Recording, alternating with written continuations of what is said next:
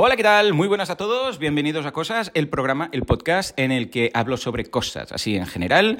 Hoy episodio 18, si no me he descontado, en el cual quería invitaros a que hagáis una reflexión y que leáis un libro. Y de hecho, casi casi que podéis primero leer el libro, que os lo recomiendo muchísimo. Si me seguís habitualmente en mi podcast de marketing online o en alguno de mis libros, seguramente ahí os lo habré recomendado. Se llama The Top Five Regrets of Dying. Así, tal cual. The Top Five Regrets of Dying. Es de Bronnie, Bronnie B-R-O-N-N-I-E, Ware. W-A-R. La traducción al español se llama, lo han traducido un poco raro, dice, los cinco mandamientos para tener una vida plena. ¿De qué no deberías arrepentirte nunca? Bueno, en fin. Uh, traducciones aparte os cuento de qué va. Resulta que la autora, Brownie Ware o Bronnie Ware, no sé cómo pronunciarlo, era y es de hecho una enfermera en un hospital que trabaja y ha trabajado durante muchos años en la planta de enfermos terminales. Personas que sabían que iban a morir en menos de 12 semanas. Esto es muy chungo. Ya de entrada ya dices, hostia, qué, qué estrés, ¿no? Porque, ostras, saber, o sea, yo es que ¿Os imagináis poneros en la piel? Es que ni te atreves. Te entra como un canguelo, ¿sabéis? Como un sudor frío y tu cerebro huye de esa situación. No quiere ni, imaginarse esa situación, ¿no? Pero bueno, el caso es que ella pues los cuidaba y ellos eran conscientes pues que esto se acababa, era el, el capítulo final. Y les preguntaba a través de sus conversaciones eh, de qué se arrepentían y había, bueno, y algunos pues ya, como se ponían muy filosóficos, incluso sin preguntar. Entonces lo que hizo fue eh, recopilar en este libro las cinco cosas de las que más se arrepiente la gente cuando sabe que esto se acaba. ¿eh? Que dices, ostras, ¿de qué te arrepientes? Pues hay cinco cosas, entonces os los voy a decir aquí para ver o para invitaros a hacer una reflexión de qué estamos haciendo con nuestras vidas. ¿eh? Porque es muy triste tener que llegar al final para darte cuenta de que no hubieras hecho ciertas cosas ¿eh? y que ahora, de alguna forma, somos afortunados, ¿eh? porque es como saber, como la película esta de Click, que la recomiendo mucho, de Adam Sandler, que hay un momento en el cual pues su vida ha sido un desastre y tiene una segunda oportunidad, para entendernos. Pues esto es lo mismo. De repente rebobinamos y. Estamos aquí, podemos hacer alguna de estas cosas. En fin, os las digo. La primera, deseaba, o bueno, os lo estoy traduciendo porque lo tengo aquí en inglés, os lo voy a traducir directamente. Eh, disculpad si no lo hago exactamente como la traducción oficial, pero me hubiera gustado vivir la vida como a mí me hubiera gustado en lugar de como los otros esperaban de mí. ¿eh? Bueno, concretamente es I wish I had the courage to live a life true for myself, not the life others expected of me. O sea, básicamente es que en esta vida he hecho cosas que se esperaban de mí en lugar de las cosas que yo quería hacer. Claro, es muy chungo llegar al final y darte cuenta que has hecho cosas que se esperaban de ti, no lo que tú querías. ¿Se entiende, no? El concepto es, se espera de ti que hagas esto, que estudies esto, que hagas este trabajo, que hagas no sé qué. ¡Ey! Es mi vida. Yo con mi vida hago lo que quiero, evidentemente con respeto y, sin, y sin cargarse la vida del resto, ¿no? Y sin dañar a nadie. Pero, eh, vive y, vive y sé feliz, ¿no? Hakuna Matata, vive y deja vivir. O sea, ¿se entiende la idea? Si yo es, mi vida y me gusta ser así, Claro, fijémonos, muchos colectivos que han tenido que esconderse, ¿no? El colectivo gay, por ejemplo, que se ha tenido que esconder tantos años. O incluso, bueno, es que hay bueno, hay tantas cosas que no sabría ni por dónde empezar. Entonces, esta es la primera y es la más repetida. En todos los casos, ¿por qué no he hecho lo que yo quería en lugar de lo que se esperaba de mí? En fin. Segunda, uh, uh, I wish I hadn't worked so, so hard. Es decir, me hubiera o me arrepiento de haber trabajado tanto. Curiosa esta. También me tocó bastante porque sí que yo llevo una vida que podríamos decir que casi casi es lo que yo deseo, pero trabajo mucho. El otro día os lo decía con el tema de ese workaholismo que tengo o esa adicción al trabajo o a la productividad.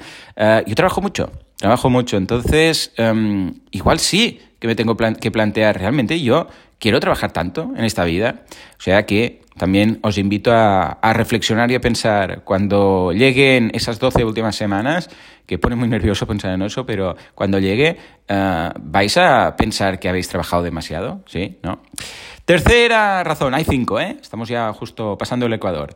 Ah, hubiera deseado tener el valor suficiente para expresar mis sentimientos. Muy interesante esta, muy interesante, porque nos cuesta expresar sentimientos, nos cuesta decir te quiero. Bueno, los sentimientos malos salen solos, ¿no? Eh, cuando, cuando se te calienta la cabeza, cabrón, no sé qué, te odio, bueno, todo esto vale, pero estamos hablando de sentimientos positivos. Eh, nos parece muy ñoño decir te quiero. ¿Eh? a una persona. En casa lo decimos mucho, ¿vale? Es, en ese sentido, pues no me, no me preocupo tanto, pero sí que es cierto que vemos en muchas personas que les cuesta expresar sentimientos, porque, claro, decir, ostras, es, algo como amigos, simplemente, eh, estoy muy contento de ser tu amigo, ¿vale? Pues esto, esto es raro. O sea, te miran como, mm, vale, yo también, a no ser que estén borrachos, entonces, te quiero, mi amigo. Vale, no, pero ahora en serio, ¿no? Ah, no lo hacemos, no lo hacemos mucho. Yo lo hago con algunas personas y con otras no, básicamente porque me mirarían como, ¿qué quieres de mí? ¿Vale? Pero mm, a tu pareja, a tus padres, es, raro decir, mm, te quiero. O sea, a mis padres, eh, bueno, yo les hablo en catalán, te estimo, ¿no? Pero sería, sería un poco raro, sería un poco forzado. ¿Cuántas veces habéis ido a vuestros padres eh, y les habéis dicho, os quiero mucho? ¿Vale? Bueno, no, no conozco vuestra situación personal, pero vamos a suponer que les queréis, ¿vale? ¿Cuántas veces se lo habéis dicho? Porque parece que en las películas, si os fijáis, cuando alguien va a sus padres y le dice, te quiero mucho, mamá, te quiero mucho, ha pasado algo. Ha pasado algo. Le han salvado, yo sé, de, se iba a caer por un barranco y entonces lo salva, no sé qué, o alguien tiene una enfermedad terminal, o algo pasa ahí, porque luego el padre o la madre le mira con el, con el cara de preocupado y le dice, ¿qué, qué, pasa? ¿Qué, ¿Qué, te ha pasado? Eh, es raro. Y no lo hacemos, no lo hacemos. Entonces, por eso, pues los abuelos supongo que son más sentimentales y, y, lloran en los cumpleaños de estas cosas. En fin, pues esta es la tercera, ¿vale? Cuarta, me hubiera gustado estar en contacto con mis amigos. Claro, el día a día, especialmente cuando somos adultos, pues nos lleva al trabajo y a la familia más cercana, más nuclear y los amigos, pues claro, no hay tiempo. No hay tiempo, no hay tiempo y los vemos menos. Bueno, pues este también. Hay mucha gente que se arrepiente de no haber estado más con sus amigos. Recordando también, supongo, la infancia, porque claro, cuando somos niños, pues todos son los amigos, amigos, amigos, y luego pues vamos como cerrándonos y ese círculo de amigos se va reduciendo y al final acabamos con los cuatro de siempre, que no digo que no esté mal, ¿eh? pero bueno, en todo caso, ya vemos que es la cuarta de estas razones o de estos arrepentimientos, podríamos decir. Y finalmente, la quinta y última es un poco más filosófica. Hubiera deseado eh, dejarme a mí mismo ser más eh, feliz. Eh, un día voy a hablar de la felicidad, ¿vale? Y, algunas lecturas que, que, os pueden interesar mucho, pero esta es así, tal cual. I wish I had let myself be happier. O sea, en muchas ocasiones no somos o no nos permitimos a nosotros mismos ser lo, lo suficientemente felices o todo lo felices que podríamos ser, porque siempre parece que hay algo que, mm, sí, pero mm, con esto sería un poco más feliz, o con esta otra cosa, o se consiguiera esto, o se consiguiera lo otro. Y hablaré largo y tendido de esto porque da para un episodio entero.